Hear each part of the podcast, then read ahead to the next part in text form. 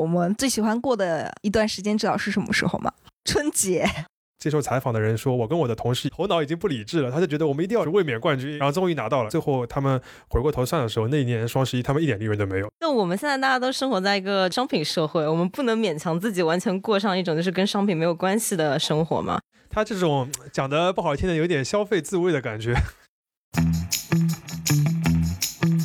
大家好，欢迎收听《现在进行时》，这是一档由未来预想图推出的播客，关注设计、城市、商业、文化，连接你的理想生活。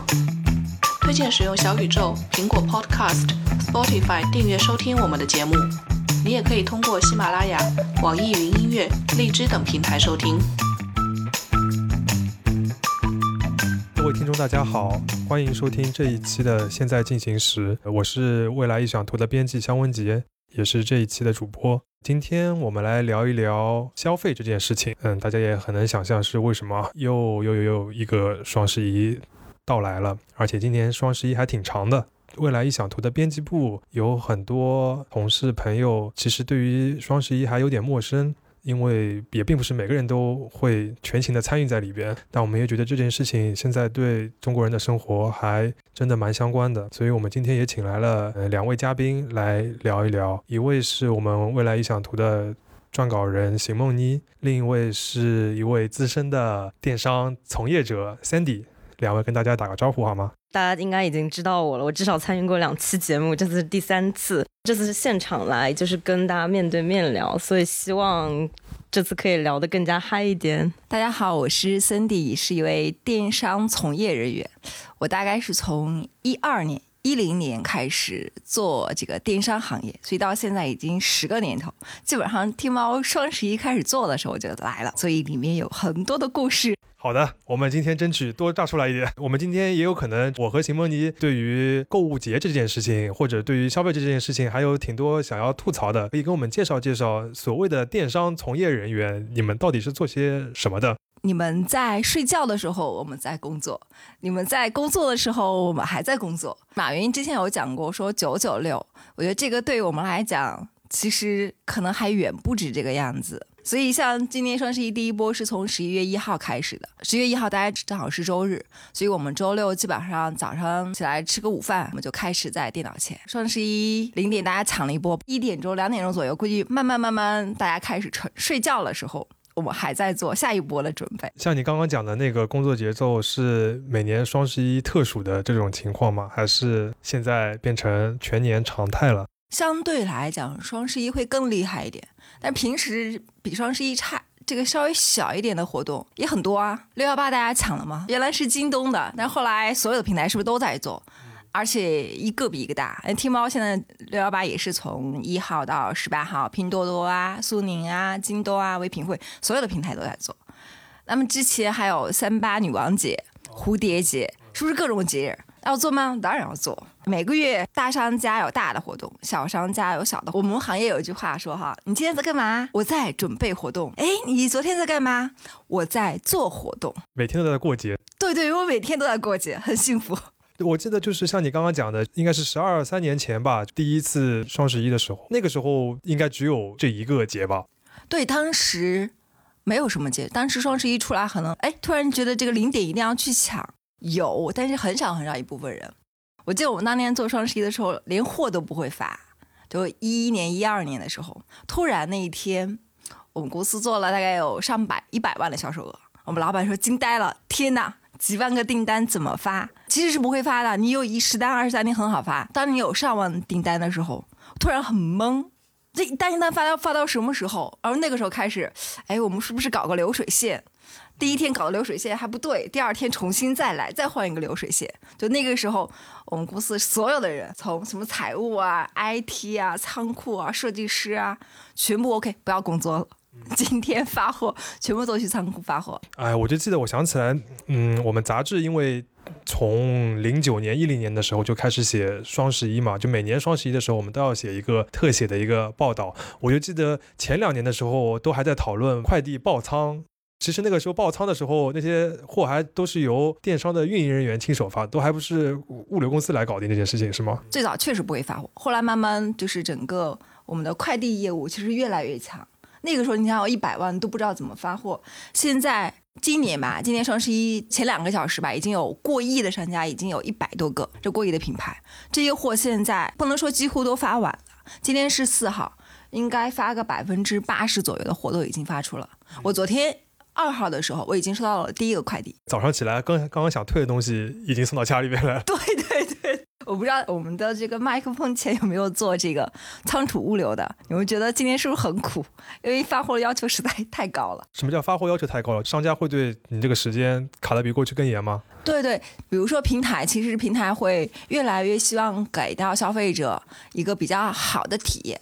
那什么好的体验？大家有没有觉得，就是你买东西的时候，我收到快递的时候最高兴，买的时候最高兴，抢到的时候最高兴。第二个呢是看到物流我的包裹发货了，然后到了我家门口，叮咚敲门。小姐，您的快递，先生，您的快递，那时候超开心的。所以为了让大家体验到这种开心，今天的发货时效要求超级高，是要求四十八小时就发货，就是两天。所以如果我们的听众里面有这个仓储物流体系、供应链这条体系的，现在一定在超级难过，因为我听说，就我的合作公司，他们已经两天两夜没有睡觉，就一直在发，因为发不完我。们杂志大概在前年的时候，我们还写了一篇报道，说我们就不写双十一这件事情，因为我感觉没有什么好写了，就有种疲态，感觉每年都一样。其实我不是一个双十一天天参加的人，在双十一的时候就经常看到各家打广告。今年不是有个梗是那个尾款人嘛，说什么预售只要付一点点钱，结果尾款的时候火葬场 要付超多钱。看到之后我就很冷漠，因为这个事情感觉就跟我没有什么关系。但是我还是花了一百九十块钱在饰品上。那个晚上，我当时就跟朋友说，我竟然花了一百九十块钱，我输了，我输给了输给了双十一的诱惑。三弟的表情变得有点严肃，听到了这种感觉，消费者的疲态为什么那么紧张？因为对于我来讲，我看到的就是数据上来讲，很多人还是在等零点。比如说，我们知道有两个很强的这个主播，那一天晚上是差不多八十个亿左右的一个消费额，所以这些人全部在等零点。那我呢是其中的一个，所以囤了很多。这个是电商人的另外一个很苦的东西，就是你一直在天猫上或者在京东，然后在其他平台上，你会在看，然后看完了之后，你会发现，哎，这个挺好的，化妆品挺好的，服装也挺好的，首饰表也挺好的。你真的会被沉浸进去洗脑吗？会啊会啊，尤其是在那个直播间的时候，就为什么会等零点？因为在直播间，今年基本上大家都会提前很久。我大概是在一十月二十号左右的时候，我就开始逛各个直播间，然后也发现每个主播介绍都很好，都总归有有一个你特别喜欢的东西，我就加到购物车里，加到购物车里。所以我购物车里面就是那种预售的东西会加了很多。那个时候是我们唯一就是不用手动的。我这个感谢平台，那个时候是所有的东西都锁掉了，你只能看。做电商的自己也会变得很喜欢买买买。对对对，会。那你是本人本来也是这样的吗？还是因为做这个行业，你觉得这两个是相关的吗？我觉得有相关的，就在做电商行业里边有一个好处就是你会接触到东西越来越多，比如说化妆品或者电子产品。电化妆品还好，女孩子都会用，但电子产品如果你不是去看到这些信息曝光给你的话，你可能就有很多东西不知道。但是你做电商之后，因为它会通过这种千人千面，就是它会通过一些算法，就告哎，你可以看看这个产品啊，推荐给你，所以我会发现有你拿到了更多的信息。比如说以前你不会关心那种大疆无人售无大疆无人机啊，你现在你也会去看。比如说有那种我们店我们有一个品牌是那种叫按摩花洒，如果你不知道的话，那你你也可能不会去看。像那种很健康的这种榨汁机，如果你因为我觉得一般来讲，我们就买杯奶茶不是挺好的嘛？但是他会告诉你，哎，这样更健康。你可能哦，想想看哦，今年今年疫情，我可能要爱护一下我自己，可能买也就买了。那你是对所有的他们就是这种新产品的这个宣传都会白印的吗？还是你也会觉得有些东西有点没什么道理？嗯，时间久了会发现的。然后为什么会中间会暂停一下呢？因为发现你的荷包被用用光了，然后你的你的花呗也发现哦，你的这个就是信用卡发现哦有点超支了，会就会就现在的购物会让你觉得很快捷、很便捷。以前要去百货店买嘛，我最搞笑的是，我记得我刚刚读书那会儿，就春节一定要买买衣服，啊，春节就会跑到这个百货店去买。那时候百货店要拉一根那个那个封箱带。因为人太多了嘛，要拉一个要排队的。那现在完全没有这种，就全部就在线上买。所以线上买的好处就是，你随时随地都可以买，结果就会买很多。所以等等发现自己买很多的时候，你还是会反思一下，有些东西好像并不是那么需要。但是听到他们宣传某个新产品的时候，你还是会忍不住。毛里你也会吗？嗯，其实我觉得在线上购物一个好处就是它 SKU 很多嘛，就是那种商品特别多，就像三 D 刚刚说到，还有一个就是现在很多品牌他们。可能进入中进入中国，比如说一些欧美的品牌，还有一些日本的，就拿化妆品来举例，可能就比如说天猫国际之类的，他们就不需要你到实体店去买，因为实体店的价格总是比较贵，所以这个时候我就会在网上买。就像我的很多化妆品都是在网上买的，然后很多这种饰品，像是我们之前有那种哎呀呀，就之前写过名创优品，他们在升级成名创优品之前是那种就二二三线城市随处可见可以卖饰品的地方，但现在就感觉在上海这种小店就已经消失了。我最近在龙之梦地下去看，本来有一个卖饰品的店，然后现在也没有了。那这种东西我怎么办呢？我只能到网上去买了，所以就变成了一些有一些事情我不得不到就是线上去消费的这样一个情况。然后另一方面主要还是图便宜吧，就一方面是信息，另一方面就是图便宜这样。嗯，所以其实你本来还是想要在线下买的，但是现在也怎么说呢，就是形成习惯了，或者主流都已经在那个上面了。你想要在线上买个东西，你都不一定知道去哪个商店可以买得到，但是淘宝上。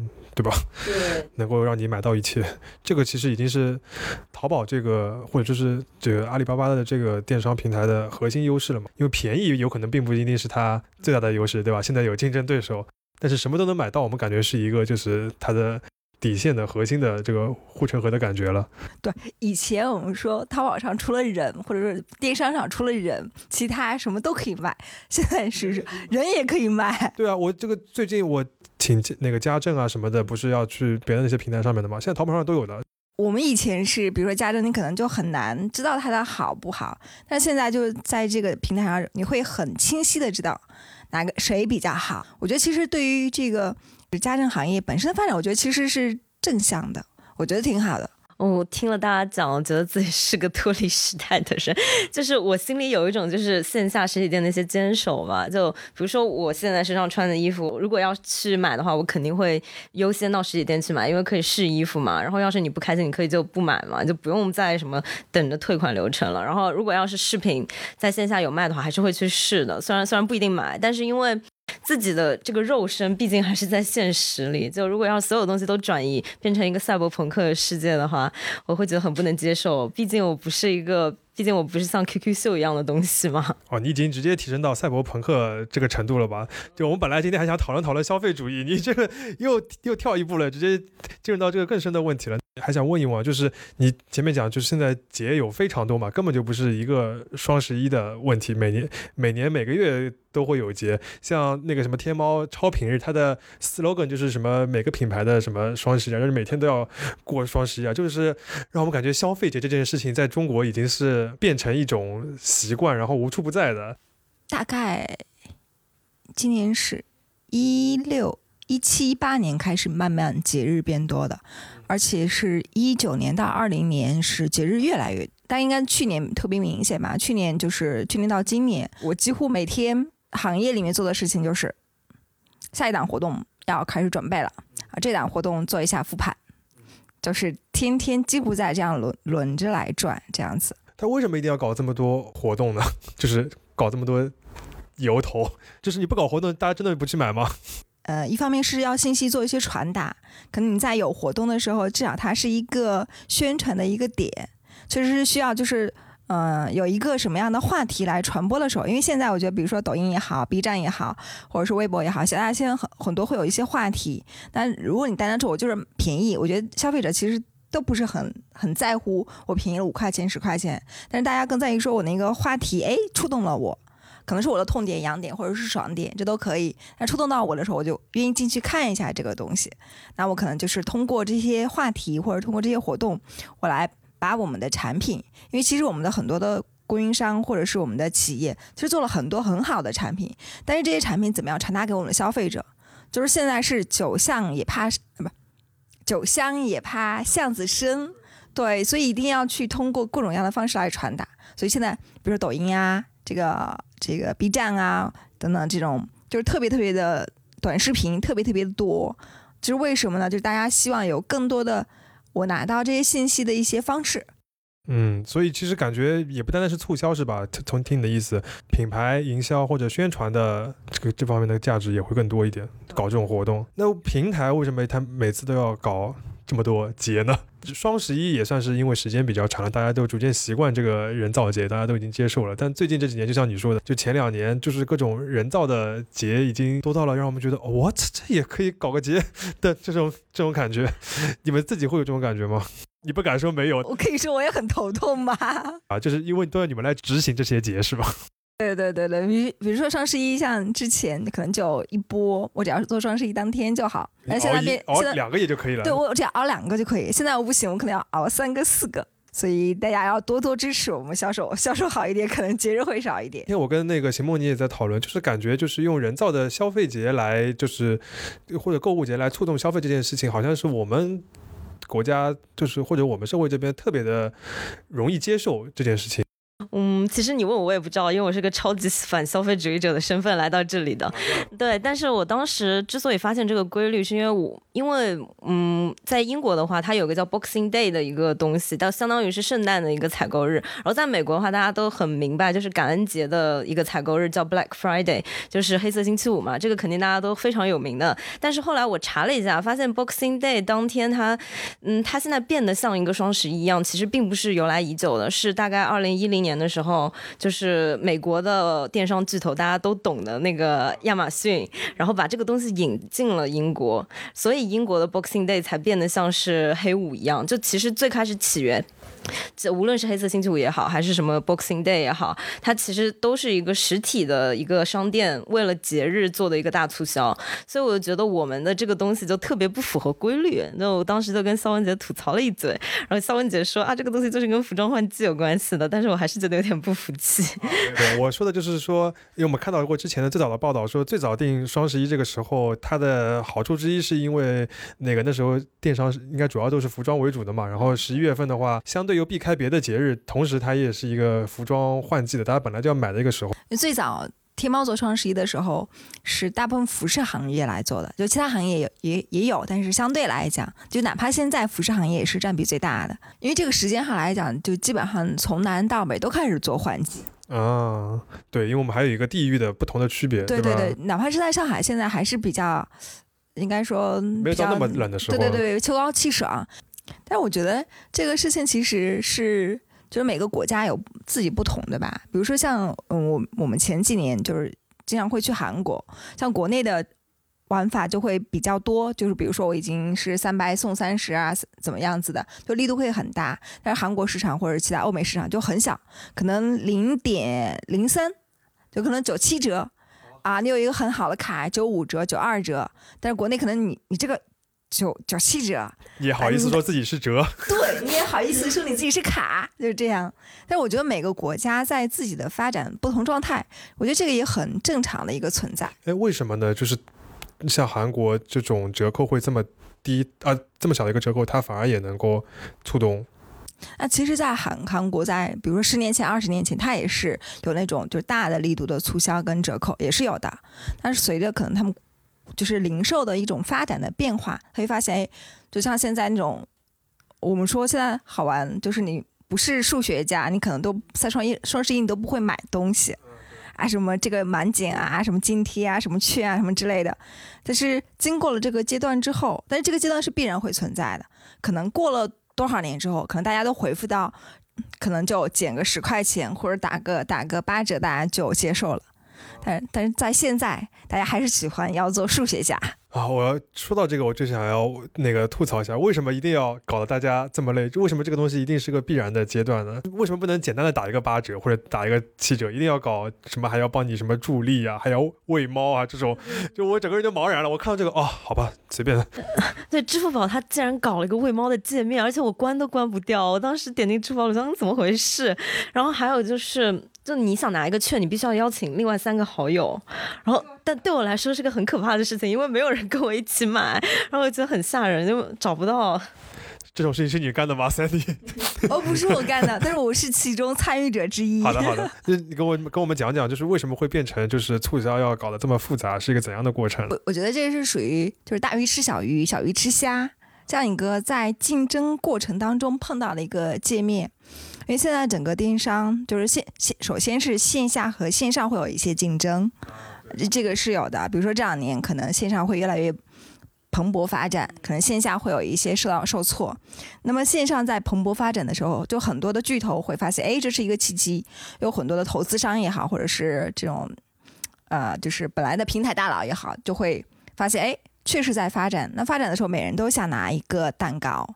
都想拿自己的奶酪，但是这个奶酪其实每个人都在抢。那在抢的时候，人我们国家也就十四亿人，去掉小去掉小的，去掉老的，中间大概就八九亿，可能可能大概八九亿人会在用手机。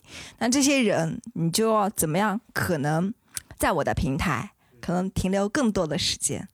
我们叫我们我有一句话叫三个字啊，更多的人买，买的更多。买的更贵，这这这三个词，所以，所以每你也是一颗鱼肉，鱼肉我们都在抢。所以像比如说什么分分给，就是一定要转发三个好友之类的，就是为了要更多的人嘛，就是让更多的人就了解了解你这个平台或者了解你这个品牌哦。所以喂猫其实是让你就是更多的留在那个平台里。对对对，你没发现吗？我自己也参与了一下喂猫，之前我觉得很复杂，我就不参与。那今年呢，我是参与了一下，我发现就是参与的时候，因为它有很多的品牌，你要去一个一个点，点击的时候，你有没有发现，你有在点击过程当中，哎，你发现哎这个东西挺好。哎，不错嘛，那我就加购了吧。它这里边的品牌量非常非常大，而且里面都是很好的品牌。哦，是相当于就是一个整合的感觉，就不需要你在，嗯，感觉有点像直播间哎。安排好你要去喂猫，然后在这个过程当中，你会看到哪些露出，对吧？对对对对对，这些品牌确实都是不错的品牌。我觉得大家有 时间玩的话，可以去看看。我是那种就是看到这个就有点。就直接放弃了，我连了解都不了解的。我上一波喂猫大概赚了三块多钱。好的，但我是记得最早的时候，其实打折就是双十一也好啊，包括京东刚做那个六幺八也好啊什么的，包括像现在最那个拼多多刚开始起来的时候，它都是打很直接的那种补贴的，就直接打折，就是用这种东西对最直接的那种方式来的嘛，好像是一步一步变成了现在这个样子。以前我我们开玩笑。以前做电商，你只要语文好就可以，你只要认字儿识字儿，啊，我们说接下来要报名了，你就报名；接下来要做页面了，你就做页面就可以了。现在我们说呢，你单单语文好，你这是属于初阶，一定要数学好，一定要算价钱，各种算价钱，而且呢，最好懂懂点这种编程的这种逻辑性。你没有这种思维，我说双十一你连价格你都算不清。从国外的经验来说，是一个。怎么说？嗯，会慢慢演变的一个过程，对吧？就有可能过几年之后，这个折就越来越少了，大家也也得认。那它这个是怎么变的呢？总归要有些品牌先开始变，对吧？或者是觉得自己这个折扣不用打这么大了，或者是说是呃挺不住这么大的折扣了，会有这种情况吗？会，会。比如说这两年，就是品牌其实。呃，我觉得还分分几种品牌。我也发现有有些品牌，就是我们在八九月份的时候就聊，发现确实有那种资金雄厚的品牌，他可能八九月份是说我要投一千万在双十一，光投投广告费，然后我要投，比如说养猫最高的那一层大概是一千一百一十一万。就单单是这一个，可能就已经是很高很高了。但是也确实有很多的这个中小企业，确实也也现在也是挺难的，因为这个活动力度越来越大。我去翻了一下我们杂志过去对那个双十一的报道嘛，他就说到一二年的时候，我们去采访了一个叫阿芙精油做精油的嘛，然后他就说他一一年的时候拿了就是双十一的这个这个他这个品类的第一名。然后呢，第二年的时候呢，就有另一个品牌是美纪还是什么忘记了，就跟他要去抢第一，然后他就很难拿嘛。然后就是大家看到这个数字就非常的接近。接受采访的人说：“我跟我的同事头脑已经不理智了，他就觉得我们一定要连拿卫冕冠军，不看成本了，然后就疯狂的往里面撒券，然后终于拿到了。然后最后他们回过头算的时候，那一年双十一他们一点利润都没有，就是单说销售的话一点利润都没有。最初的时候会有这个很猛的这个阶段，到后面慢慢慢慢大家也会。”稍微理智一点，是不是这种情况会多？感觉会肉痛啊，就是啊，品牌也会肉痛对我？之前跟另外一个人聊，就其其实跟那个电商关系不是特别大，但是美团和饿了么的外卖的事情，就他们说那两家他们就是会其实会自动生成对家的活动，就是那种折扣活动，很好笑。然后我当时听了之后，我就心想你为什么要说给我听？然后他跟我说，因为他发现一个事情，他们做任任何满满减活动，其实都直接扣在商家头上的，就是他们平台其实是没有任何补贴。就比如说你买一个五十块钱的东西，它定价是五十块，然后他给你满减说，比如说你买了三十六块，我给你减一个五块钱，而这些钱全部都是商家自己薅商家的羊毛，就是跟平台没有任何关系。我听了之后觉得跟淘宝还有就现在一些电商平台。就有点像，就一开始是有补贴的，就一开始就是想让你吸引进来，不光要吸引就是消费者，他要吸引商家，然后商家觉得自己有优惠，他才会进来嘛，就跟花小猪啊什么滴滴一样的。到后面呢，平台可能就觉得啊，我这些人已经够了，就已经可以维持一个生态了，就大家都会来买了，已经有粘性了，他不这么做了，他之后就可能会说，呃，那我就直接往你身上扣钱，然后商家就为了。增加自己的露出啊什么什么的，就可能要投广告，然后广告就会变成平台赚钱的一个点，他们也没有钱再继续做补贴活动了，这种感觉。反正我知道是觉得挺悲伤的，呃，因为你是站在商家的角度悲伤是吧？对对，但是从平台角度也可以理解，因为它需要盈利嘛。但是我个人作为一个消费者来说，嗯，我还是。怎么讲？就是吃到了竞争的好处嘛，也没有脸去说，没有脸面说我自己怎么样。但从电商的角度，是不是就是我们的同事也会这那个这两年经常会说，就是线上的这个渠道的成本已经就是越来越高了，包括推广的成本来说，就逐渐跟线下已经齐平了，是这种感觉吗？倒还不一定，但是说现在竞争越来越激烈，确实是这样的。就是比如说这种大促，因为就大家会觉得便宜，就我觉得买东西的时候是很我我自己因为买了很多，我很有体感。比如直播间会说正常的价格是这个，然后双十一价是这个，然后正常我会送这个，但是在我的直播间加赠啪啪啪就很多嘛，就是像过去电视购物那种对对对对，嗯然后我也是被这样吸引了，哇，三折，哦，只要四折，买了买了买了买了。但是这个虽然是赠品，但是或者是说各其他的一些优惠，但是确实其实要比平时要便宜一些，要优惠一些。因为这个现在平台其实管控的还是蛮严格的，就不会说我提多少钱之后再降下来，啊跟平时差不多。啊，前两年会有这个争议嘛，就是看上去打了很多折，但你是把原价给提高了哦，。对对，其实这两年大家就商家也好，平台也好，这部分其实还管控还蛮严的。呃、我觉得还是有一些差异的，就是消费者其实还能到手的，但是对于商家来源，确实盈利能力来讲，就是挑战蛮大的。所以如果大家呃买到好的产品，可以多多给商家打个好评。下一个买家秀 真的是干这一行的。其实我其实我哥哥也是干这行的，然后他经常跟我强调一个投入回报比，就比如说因为电商代运营嘛，就品牌它会有个出个预算，就是说你多少钱我给你用来做广告，多少钱我专门用来给你养这些运营的人，什么什么什么的。然后他们就会他们就会遇到一个问题，就比如说他们可能备了多少多少就值了多少钱的货，然后这个货真的卖的时候，就他们就很希望说我。觉得这些货就全部可以卖出去，但实际上遇到这个时候就要算一个那个 ROR，就 Return on Investment，就看这个东西到底有没有大于一，然后他才会觉得值不值，然后才会做这个事情。但实际上现在很多事情就它的那个回报投入比就确实没有那么容易就做高了。嗯，消费者的阈值有可能也被提高了。对你不下点狠的，有可能他不会有特别明显的触动，但是你下的太狠的话，对自己也对商家来说也挺伤的，对吧？因为我平时经常会买一些就是像饰品啊那种就很容易怎么讲复制的东西，就可能大家货源都是来自义乌的某家工厂这种感觉，就可能大家都是从一个地方出货的，但可能他们的设计风格或者他们组品的就是那种选商品的能力是不一样的，所以就导致他们的每家店看起来不太一样。然后我就会关注很多这样的店，因为他也会给我推送很多嘛，然后可能就会觉得说，嗯，这些这些店到。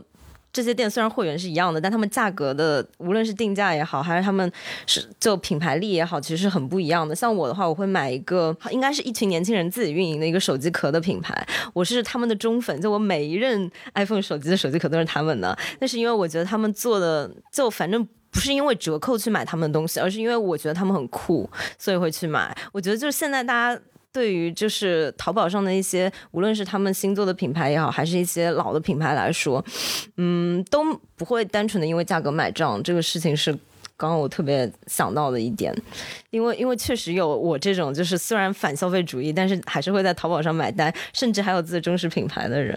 而且忠实了一个手机壳品牌。干嘛？手机壳有什么不好的？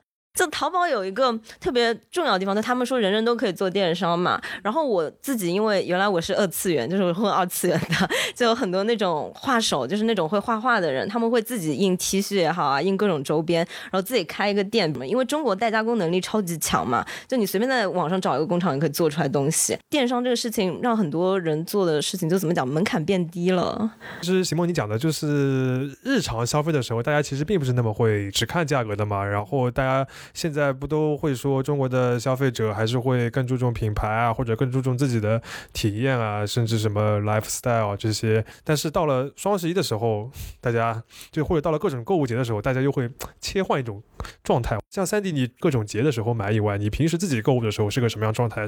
其实因为我们日常要买的东西非常非常多，有很多，比如说高单价的，可能是需要关注一下价格。但平时，比如说我就买个 T 恤，这无所谓。对，我觉得只要我看到这个款式好看，或者它有的时候甚至是它的设计，某一些的文字表达，或者它就是这个视频里面的姑娘比较好看，然后它的场景比较符合，哎，我喜欢的那种氛围，那种比如说那种很休闲的、很温暖的，或者很自由的，甚至是说很文艺的，或者是很酷的那种，我觉得只要它打动了我的点，其实我我我就可能就直接就买掉了。嗯，另外还有员工内购吧，就是就如果要是做电商，然后有很多很多品牌，就可能就会知道有优惠券啊什么的，然后你就会买啊，对吧？如果你不是一个本来就挺喜欢买的，或者是从这个当中能够获得快乐的，还是不要做电商比较好，是不是？对，因为做电商，你你接触到的，就每天你都会看东西，而且你会这东西原来还有这种产品，还有这种这种东西可以买，对对对对对。一个是你看到东西会越来越好，越来越贵，啊，第二个呢，你是看的东西呢越来越广，所以你们永远都是站在就是中国消费主义进步的这个前沿，对吧？就是感受最新的这个。对，我一直是在帮大家做小白鼠，我就先去买一波啊，这个挺好的。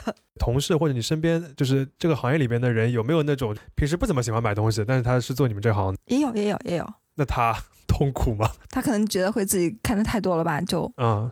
反而麻痹了。我觉得这个事情在媒体也有啊。就我是一个看到就是各种推送，我不会觉得很烦的人。但是有的人就是 天天打电话就死了。另外一个行业典型的。对对对。然后他看到有很多推送，他就很累。他说他要过上没有手机的生活。工作当中接触太多，他反而想要自己个人生活当中屏蔽掉一点。所以我们有的时候，哪怕做电商也是，因为做电商其实还是信息量、工作量特别特别大。我们最喜欢过的一段时间，知道是什么时候吗？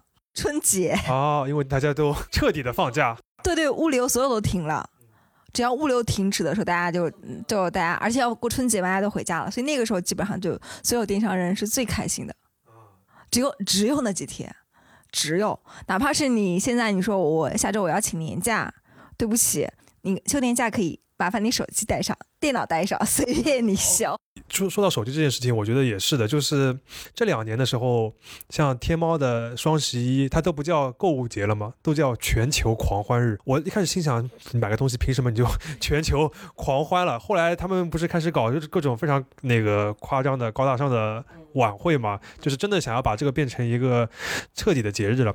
后来有一天我就一想，为什么他能够搞个晚会呢？就是因为现在都是手机淘宝啊。如果是前两三年，就是一二一三年那个时候还没有智能手机很流行的时候，大家都盯着电脑，怎么怎么可能一边看电视一边买东西，对吧？他现在你可以拿了个手机就对着屏幕，还可以扫一扫啊，或者怎么着啊什么的，都是因为这个技术变化了，才有可能让它变成一个更加。厉害的东西，我觉得肖文杰这视角好科技啊！就是我听到这个事情，我第一反应是因为阿里巴巴开始做跨境电商业务了 啊！你说“全球”这个词对吧？确实也有关系。它有一有一两年的主题就是在做跨境的嘛。对，我记得有一年，反正就是我身边所有人都买了那个什么对岸的牛轧糖还是什么的。就有两年刚刚开始有就是那天猫国际的出来的时候啊，对他们每年都能搞出一点新的。花样。哎，我还嗯蛮喜欢天猫国际的，因为可以免税。我之前买一个耳机，本来就国行可能要两千块，然后天猫国际看着一千五，我很开心。你说说是一个消费主义的那个反对者，结果这个也蛮喜欢的，那个蛮喜欢的，还还是以某些品牌的忠实拥趸。你现在你现在指控我是这样的，就我们现在大家都生活在一个就是商品社会，我们不能勉强自己完全过上一种就是跟商品没有关系的生活嘛。所以我觉得就是大家要反思和批判这种行为。比如说像是之前嗯我跟肖文杰聊，然后讲到这个节日的时候，大家会进入一种疯魔状态，然后我就说我之前学了个词叫节庆资本主义，就是比如。其实它最典型的一个是奥运会，就最开始是一九六四年，就是里根时代的一个洛杉矶奥运会。就他们本来奥运会这个东西其实就是国家承办的嘛，跟商业行为其实一开始是没有关系的。然后后面变成了就企业他们会认购他们的广告，然后他们会要让找各种体育明星代言，然后场内比如说我们现在看足球比赛，就什么恒大的什么球队，就他们开始做各种赞助。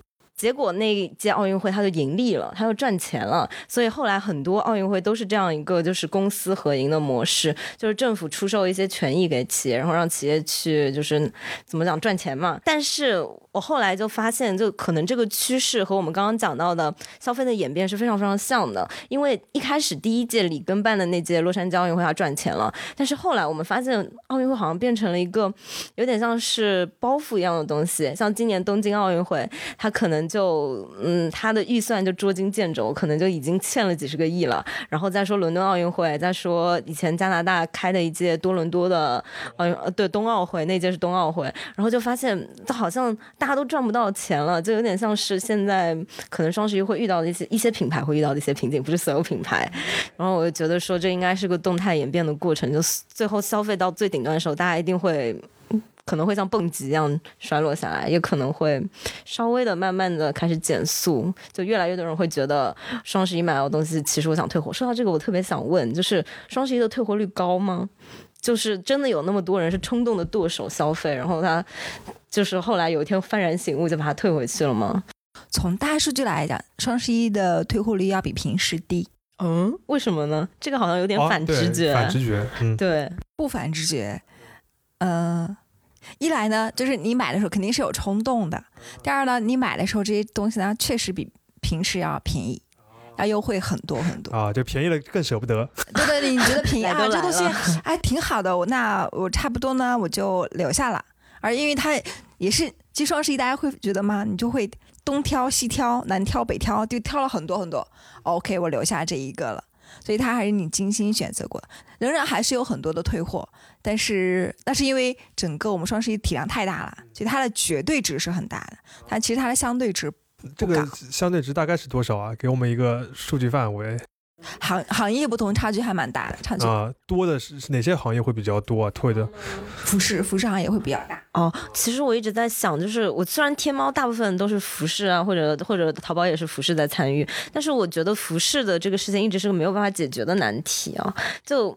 现在很多就会细化那种尺寸的，就是标码啊、分类啊，会细化到腰围什么的。但是实际上我，比如说我之前买了一个也是女装在打折，不要问我为什么买了，但是我当时怕了，对吧？就是那当时是真的，就是因为有内部人员从业者在嘛，所以我还是会买的。所以当时他跟我说这个打折啊，然后我就挑了很多，然后结果回回来之后发现，就我可能买了十件，然后发现只有一件能穿，我当时就非常的震惊，我我就在想到底到底是我变胖了还是什么的。然后后来发现，就好像这个事情就很普遍，一直到现在都没有。一个真的解决办法，就淘宝之前有投过一个什么虚拟的一个东西，就是你可以把形象投上去，然后可以看到你的试穿。但是我用了之后，我觉得这个不是我，就是还是就看看到那些很漂亮的模特，还是会很憧憬。但是真的试到我身上，就觉得自己就像一个矮冬瓜一样。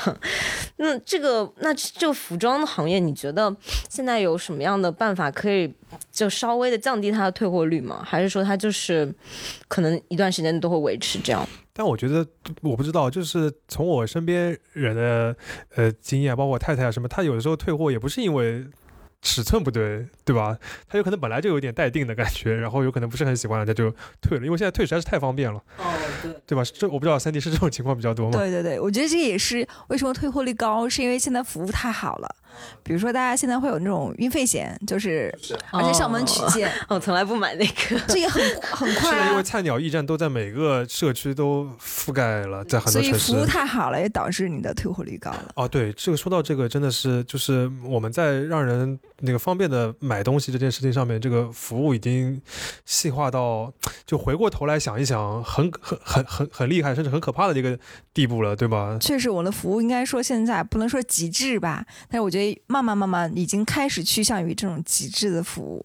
嗯，这个能维持吗？比如说之前大家都会讨论，呃，像呃快递也好啊，就是这这个这个价格不可能永远是这么又便宜，然后服服务又好的，这个时间又不可能永远都这么短，因为你这个人工的成本啊或者什么都在提高。你觉得接下来会有变化吗？会，因为现在其实我们从行业的角度来讲，快递行业现在是大概为数不多的几个就是劳动密集型的行业，但是其实这里面有非常多的大数据，就是比如说呃前段时间马云马老师就是一直在说他。想把一些快递公司要合并在一起，因为合并在一起之后，它会有更多的这种大数据来赋能的话，他会觉得告诉你什么样的数据整合，然后发现就它可以节省劳动力的。而且为什么你你像我们十年前的双十一是体量是多少？今年的双十一体量是多少？就它为什么能够现在够承受这样的对对你现在？快递不是照常收到吗？没有说一个月之后才收到。那其实它里面已经用了很多的这种，就是节能减节能减排的一些动作了。嗯，包括它现在就是呃，我之前有问过一些做那种仓库里边的那种自动托盘。对对对，很多的智能机器人，对它那个都，而且都不是买了这些设备的，它都是融资租赁的，就像你租一个这种机械设备一样的，就他们已经可以把这个商业模式弄得非常非常清楚了。就比如说你一个托盘，我不是买你这个托盘啊，我是就是比如说今年花多少租金，然后我整个就可以知道今年在这个设备上面或者在这个生产线上面的固定的成本是多少，就很容易能够扩大，而且这个也不需要人都可以做到。前几年的时候都是自己人工分拣的。说到这个啊、不知道大家知不知道之前快递罢工的事情？就是虽然说现在机器可能在后勤上可以帮忙帮助一些能力，但是在我们这个小区的错综复杂，然后还有各种路况环境下，就可对对啊，就所以说好像是因为毛利率减少，就本来快递员一个包裹他可能有一块钱，就什么什么，然后现在因为为了就是降低就是快递的费用，就让大家都来用这个快递，然后导致这些快递员拿到钱越来越少，然后大家都不做快递员去做外卖员了。但是我在想，外卖这个事情又怎么办呢？啊，这个我觉得是一个，嗯就是挺常规、挺就是不可避免的一个东西。就像我自己也会感觉，呃，就像刚刚三弟讲的，不可能永远都是像现在这样，就是又低价，就是就是人人人力的成本这么低，还能一直保持越来越极致的服务。你总归这个人力成本是越来越高的嘛。像你刚刚讲的，从快递员到外卖员，对吧？然后快递员之为之前为什么这么多人来做？他们很多人有可能之前是做那种城就是城际之间的货运的司机的，然后那个有可能那个门槛又比较高，然后又比较累，收入不能保证，那他们就转到做快递。然后有段时间快递是那个收入还是很不错的嘛。呃你慢慢慢慢就是这个人都集中到这边了，然后你你为了要压成本啊，然后快递公司也要能够盈利那个盈利要逐渐提高，有可能这部分的逐渐在。压住了，或者你每个人的单位的这个工作量越来越增大了，那有些人发觉外卖也比较好，然后。呃外卖之后，讲不定现在这种闪送啊什么的，现在有越来越多，就是这种劳动密集的这这几个行业，确实是在一步步有点像怎么说转转向于合理化了，我觉对得，。嗯，我是觉得就不能，就很多消费者们不能把我们现在这种就是特别爽的这种服务作为一个理所当然的东西，对吧？也要想想后面大家还是有很多人很辛苦或者花了很多精力的，也要做好准备，为这些服务以后要多付一些费吧。嗯，我自己是这么觉得的，但是你们是不是觉得不付 尽量心能够地善良的文杰，就你们觉得，就尽量能够就是在竞争当中，永远都能提供廉廉廉价又优质服务，还是能够抓住对对对，消费者我觉得。确实同意这个。就记得前一段时间不是经常在说，就是外卖，包括其实快递员也是这样，外卖特别厉害，就是对对对，大家什么行行好啊，求求你一定要不要给我差评啊，这样子。确实在这个行业里面，我觉得就现在这种很忙碌的时候，可以与人为善吧。对，嗯，确实是。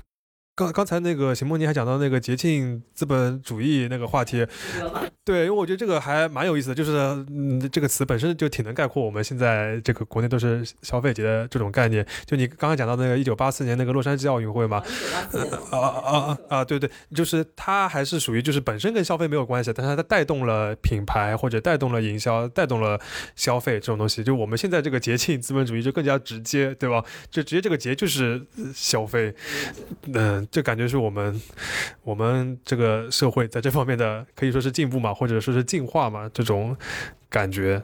嗯，其实我个人是比较担心这个趋势的，因为大家就每天都在。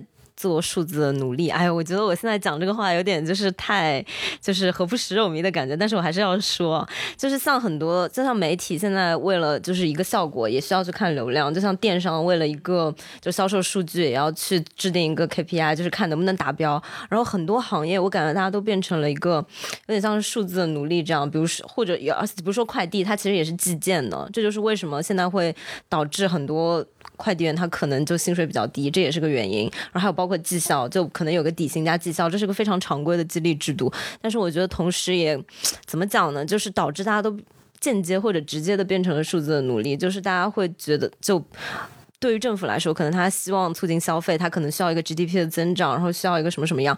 就在美国的话，可能那些政府他会更加看他的就业率，就看你们到底就就业率是他们的一个非常重要的政政绩的指标。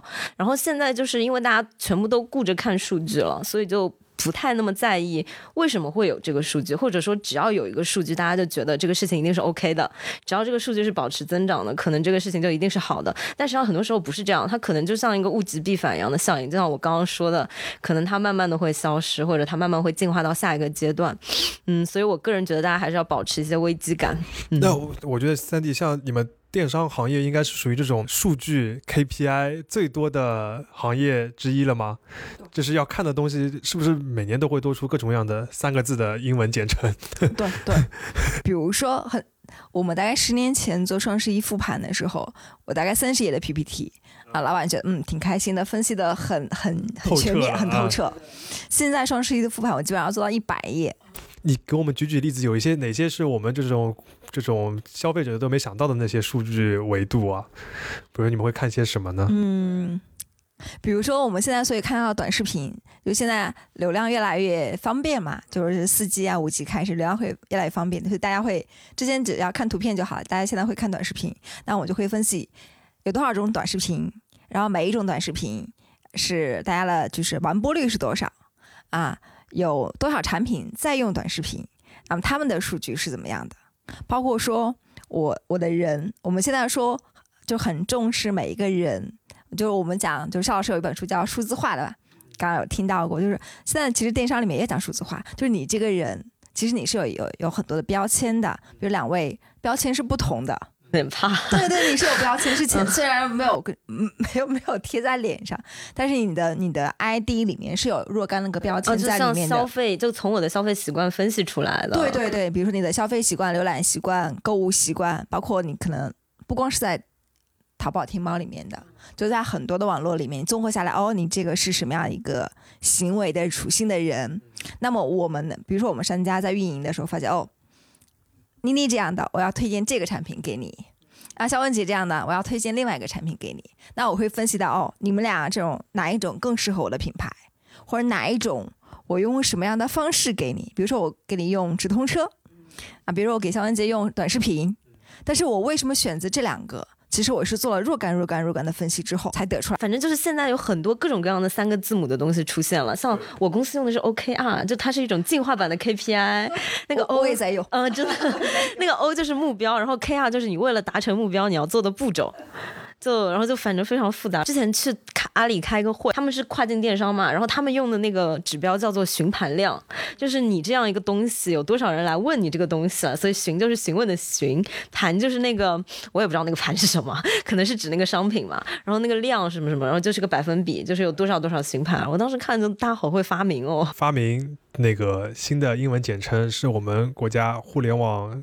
公司从业人员的一大特长，对对对对对对，嗯，而且就我感觉有的东西有可能就是对他们那个对你们数据分析来说是真的有的，但我们消费者是真的感觉不到我们已经被分析的这么透。还有一个话题也是想跟 Sandy 讨论一下，因为你前面已经讲到很多了嘛，就是，嗯，今年尤其是今年，对吧？就是大家网购的方式又有新的出现，直播电商，对吧？直播带货很多，我嘛是一次都没看过。嗯，我也一次都没有真的看吗过。你现在在，你在你面前有两两个非常少的，对，对 零点零九九，百分之。零点零零九九这样的。哎，但是今年其实出来很多的那种大咖或者是大佬，然后进入直播。哦，罗永浩那种，对对对，啊包括明星，基本上我们说半个明星进入了直播间嘛像。我们杂志还专门写过一个封面，但是写完了之后，那时候直播就已经不太不太就没有那么那么火了。那个时候就是八八月份九月份的时候，从你这边你你为什么表情这么惊讶？你是觉得根本就没有不火过？没有啊，现现在很火啊。我想提一个反论哦，就作为一个媒体从业者，就我天天要发很多文章，然后直播它其实是标题的一个关键词嘛，就你其实可以看到说大家看到这个直播会不会有兴趣。就我个人来看哦，就是大概三四月、五六月的时候，那个直播是超级火的，基本上就经常可以出爆款，就是那种很多人都在看的文章，大家都在分析啊，直播为什么会火，为什么这么多人看直播。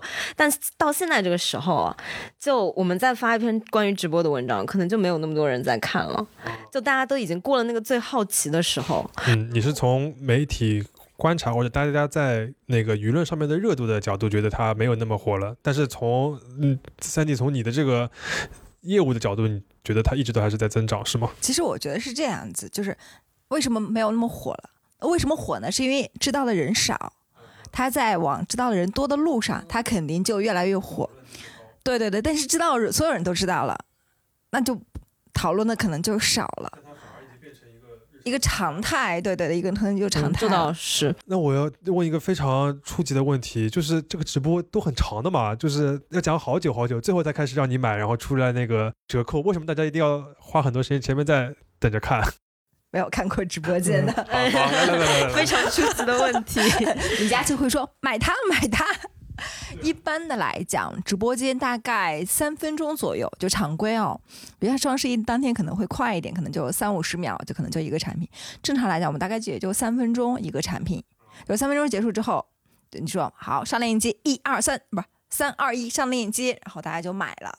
所以其实这个里面很快很快的。啊，就是它这个转的非常快，对对，它会让你有觉得无聊的时候，是吧？对对对，而且他会发现，哎，好像直播间的人都走了，他会说，哎，那个宝宝们，下一我们接下来产品是什么什么什么什么什么，就很多很好的产品，很多人可能就留下来了。哦，所以那是个转场，它其实不是一个对对介绍环节。哦对，这个东西跟过去电视购物到底有什么区别啊？我的父母这一辈，就是尤其是像上海有很强的电视购物频道嘛，啊，他们现在有可能都有现在还开着吗？有，目前还应该是这个电视台最赚钱的频道之一啊？吧？什么？嗯哦，笑死了。不太一样。我觉得就是我曾经有过有过一门课啊，叫你上直播间到底是干嘛？你对对，它是一门课程，我们就就会去讲。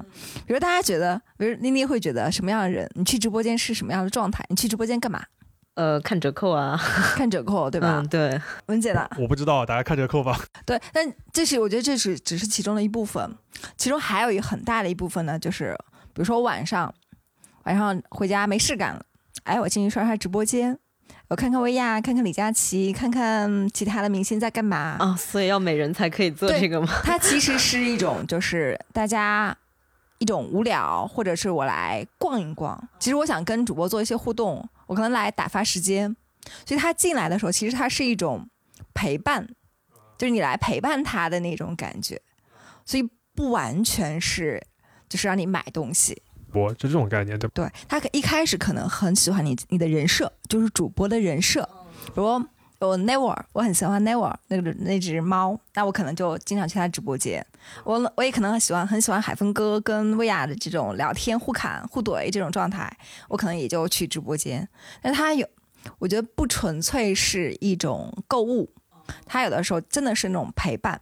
我想到那个靳东的事情，就是那个农村妇女 短视频，他们有很多人，他们假扮男明星去加那些农村妇女的微信，然后当时这个事情爆出来之后，我本来其实知道之后其实挺难过的，但现在想想好像确实就是这个样子，因为现在直播是一种大家可以互动的形式嘛，原来电视它是单方面的输出，就跟现在新闻的困境是一样的，大家都可以回复你了，怎么去应对这些人的回复？所有的互联网的应用都是想要能够占据你时间嘛，它占据你时间的同时还让你买东西，更加厉害，效果更加好，更加专精的一种方式，对吧？就跟最早的时候刷剧或者看电视本质没有特别大的区别，但是它会更加容易让做的人赚钱。对。就是边玩边赚钱，那何乐而不为？我是感觉就是我们在这方面的发明创造的能力就很很强，对吧？很强不，亚于四大发明吧？嗯，嗯，我真的觉得另一方面，可能我想了想，我跟肖文杰之所以不看直播，可能是因为我回家没那么无聊，或者总在忙。对我有很多要看的 皮箱里面攒了很多视频都没有看，我就没有时间。是不是小偶像的视频？啊，有一部分，有一部分。我基本上总是在哔哩哔哩看美妆的视频，因为就是很好看嘛。就你像薇娅还有李佳琦，他们都是长得比较端正的人嘛，就或者说那些明星，他们都是天生就长得天生丽质嘛。然后我看，就其实我觉得我看哔哩哔哩的视频和可能一些看直播的人是一样的，就是看到那些好看的人。大家都是杀时间，谁也别看不上谁，对吧？有一个问题，刚才也讲到了，但是其实还没有，就是我还没有问完，就是为什么这个双十一或者那个叫什么购物节，现在会变得越来越长？因因为一天不能赚足够的钱了，我猜。假设不知道是不是真的 好像对哦，哦，竟然没有反直觉。有可能这是其中的一方面吧。我觉得还是有竞争的压力在，包括有，尤其是今年有疫情，我觉得还是有生存的压力在。啊，是吧？他就是一定要，就是再就等于多搞点活动。对对对，因为现在嗯，上半年疫情的影响，估计很多的企业会有一些存货，就还蛮多的，就没办法消化掉。那么一直一直不好。那么双十一是每年都会有一个很大的爆发，而且就是我们国家的人都习惯了，我双十一一定要买东西，因为最便宜。所以在这个时候，而且竞争就是平台平台之间的竞争，我觉得多少也有一些影响。比如有有些平台可能比较长，有些平台短，那我觉得嗯，那我也变长一点。啊，对的，就你你也到一号了，我我不能什么从三号才开始，那前两天不就给你一个人白赚了？对对对对对。啊，不过像你刚刚讲到的，就是有些商家今年的这个那个出货压力大，倒是一个跟过去不太一样的一个地方，确实是。对吧？过去有可能对双双十一还不一定寄予这么大希望，对，嗯，或者不没有这么大的压力，但今年有可能更大。就像今年五月份的时候，上海本地不都搞了，就是官方做了那个消消费节，对的，消费节，哎，我有我一笔一分钱都没有买，我终于可以说自己呃反消费主义者。那我那个时候买了可多，因为我那个时候正好搬家，那个装修的时候，所以就是那个时候为国消费。这样说有可能有点矫情啊，就是我会买完了之后，感觉我们国家真的是就是自上而下，对于买东西这件事情没有一点。反对或者说是呃不同意的，就是觉得这是件特别好的事情，就是支持赞赞赞。但我觉得还是发展阶段的事情嘛，就像日本泡沫经济的时候也到处买买买啊，就曾经爆买大妈不是我们，嗯，对，曾经爆买大妈不是中国人，是日本人，就六十年代的时候在欧洲，所以当时我感觉就是嗯，爆买阶段应该会过期了，这就是一个必然的发展阶段。哎，我们怎么开始讲历史了？对，那几年说奢侈品啊，买的特特别特别多，对，还有买黄金的那种。对，所以就是有可能现在我们正在处于一个所有人都觉得消费是特别好的一个时间节点，然后又因为疫情，就反而它变得更加正确了，更加真正正确了，对吧？就是是件好事，拉动内需。对，拉动内需就是国家都支持的事情，就感觉消费这件事情的正确性今年又到了一个新的高峰。对，而且微观拆分来看的话，就你买一个东西，它可以养活很多人，这是个真的事情，所以导致就是消费这件事变得更加正确了，因为你不买的话，其他人怎么谋生？所以要买买买。我我反消费的时候，就大家都知道我是个反消费主义的，但是我想消费的时候，我就会说服自己说，我在买就是在帮助别人。那你内心的秩序到底是什么？我在助人。没有，我内心的秩序就是至少我会了解节性资本主义之类的东西啊，就是我能跟你聊啊。那你会在什么时候就是不选就不买，或者说是那个不选择跟风，或者？我觉得我大部分情况下都没有在跟风，包括我在看抖音也好啊，就其实我。根本就下抖音是单纯以前为了工作的时候下个抖音，然后后来大概过了三天我就受不了把它删了，然后下小红书我也受不了三天就把它删了。就我觉得我其实一直不是个跟风的人，就或者说我总是在不断的错过潮流。但是消费这件事，但消费这件事情和潮流其实关系不大，因为其实我每天。做任何事情的时候都在消费，包括我们消费，就包括我们看网文，其实它也是一种消费行为。只不过就包括很多人他会在晋江上订阅，然后你要付钱，这也是一种消费行为。嗯，所以我觉得大家就既然生活在一个商品社会里面，总是要有一部分妥协。但是如果要是你穷的话，没有钱的时候，就是在买东西的时候，大家还是我会提倡说，大家会去多想一想为什么要买这些东西，然后多给自己留一些预算，多给自己留一些就是心理准备，可能会更好。这样的话，其实对品牌来说也是个好事啊，就是从从业者的角度来说。我自己会有一个感觉，就是就是要分清楚那个需求和欲望的区别。这个是经济学初级的术语，就一个是、一个是嗯 wants，、一个是 needs。然后他就说需求的话，就是比如说 shelter 就是庇护所，然后水，然后还有什么什么，这些都是我们的必须维持生存用的。然后 wants 就比如说 iPhone，你想买 iPhone 十二，那绝对是欲望，而不是你的需求，除非你的手机坏掉了。啊，那我还以为我自己想出来了一个很有道理的东西，结果 发现它是个经济学理论，对的。嗯对，但是有有的高度提升了，原来是个理论，不是词。但是我没有理论这么这么严格。我觉得，比如说买 iPhone 有可能也可以算是一种需求。对对对，比如说我能够分清楚。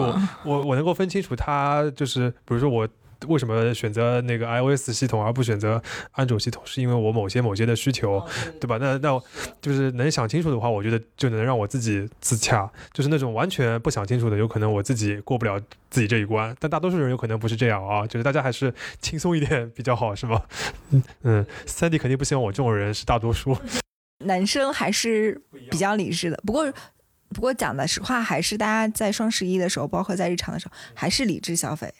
嗯、对，因为你因为你的即使，是双十一这种节庆的氛围下面，对对对，大家还是理智消费。哦，不需要的东西还是不会买，就因为会列购物清单啊，就是会知道自己要买什么。那那是理智的人，嗯，就是说比如说我我是不太我不太有购物清单，但是我会很冲动。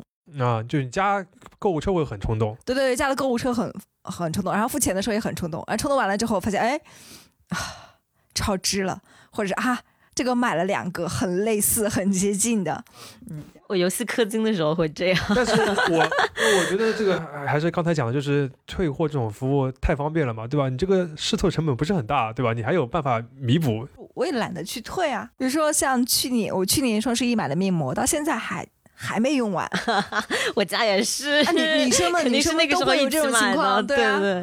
或者是你的面霜，你突然发现一个一个抽屉全都是面霜，就这种有可能是这种价格区间的东西，会让人挺容易就是超买买多的，对吧？就是也不是那么的贵，但是十几块钱一片，但是又感觉就是有不同的呃那个分门别类的，然后有各不同的体验的，然后你都想要要一下，感觉就算就算买多了也其实内心还可以接受，对吧？我觉得像秦梦妮和我这种的，就是 理论性消费者对，就是理论和行动我也未必完全统一啊，对吧？你也会有那个，冲动一百九十块钱双十一送起，就是有的时候，我觉得还是稍微要想一想买的东西到底需不需要。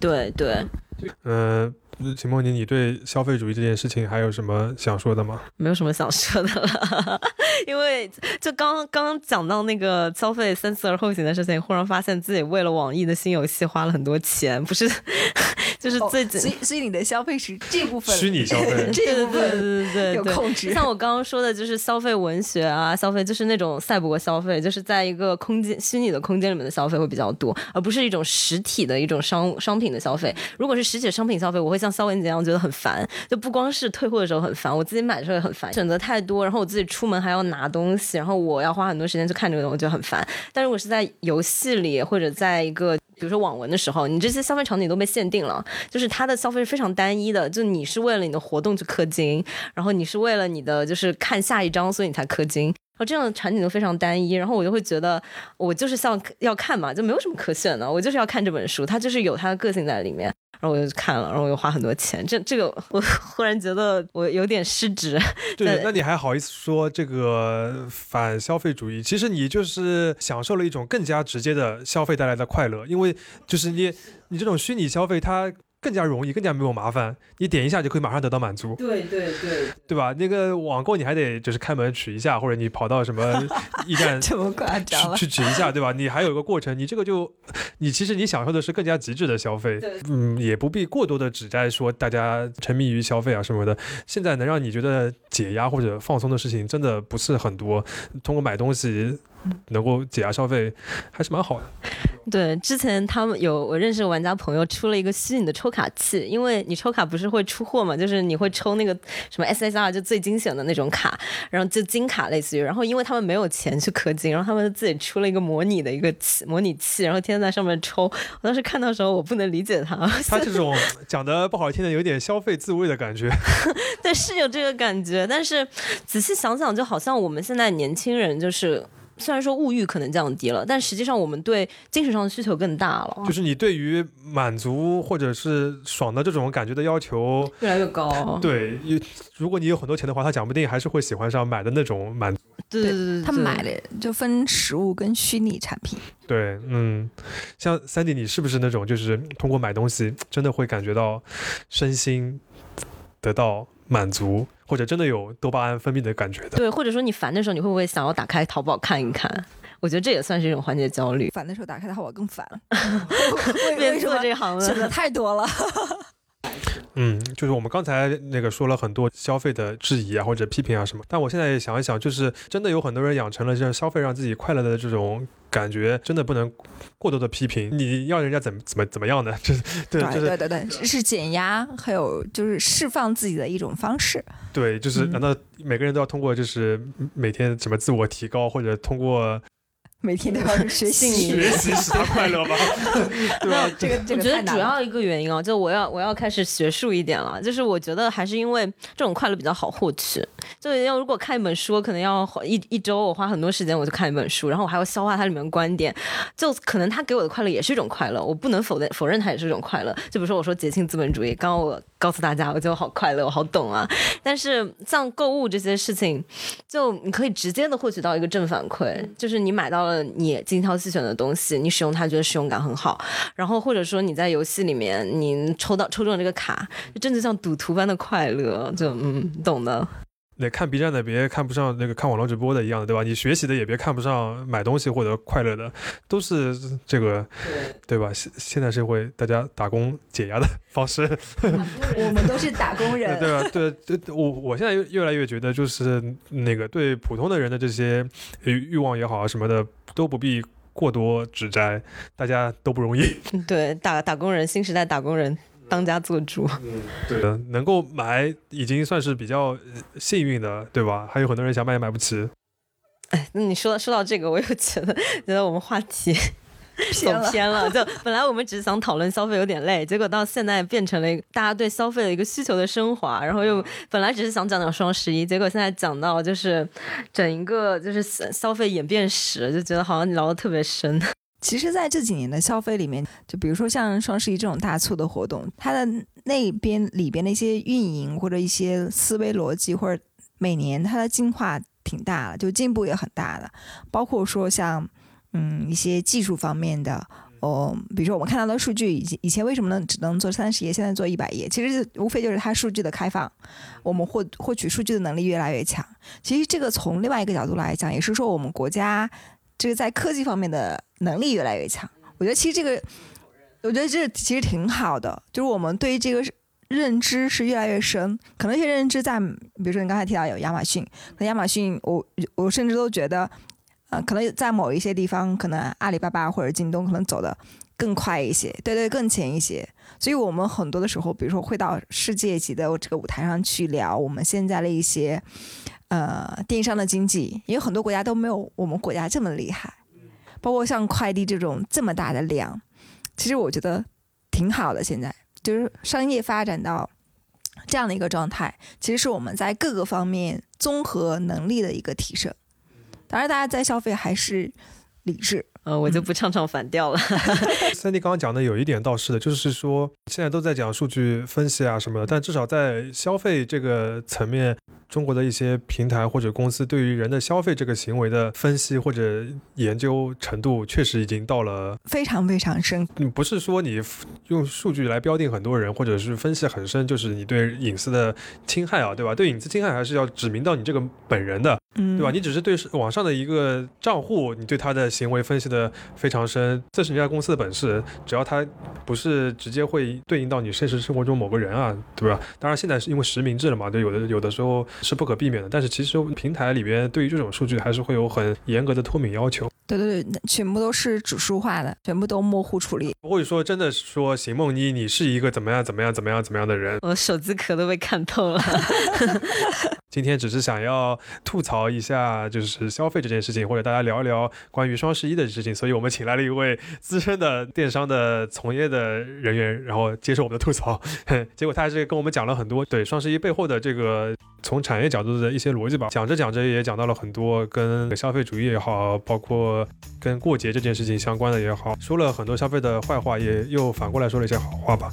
嗯，反正大家正反都听一听。如果大家对消费这件事情也好，或者购物节这件事情也好，有什么想法的话，也可以在留言区里边跟我们大家一起讨论一下。那么我们这一期的现在进行时就到这边结束了，谢谢大家。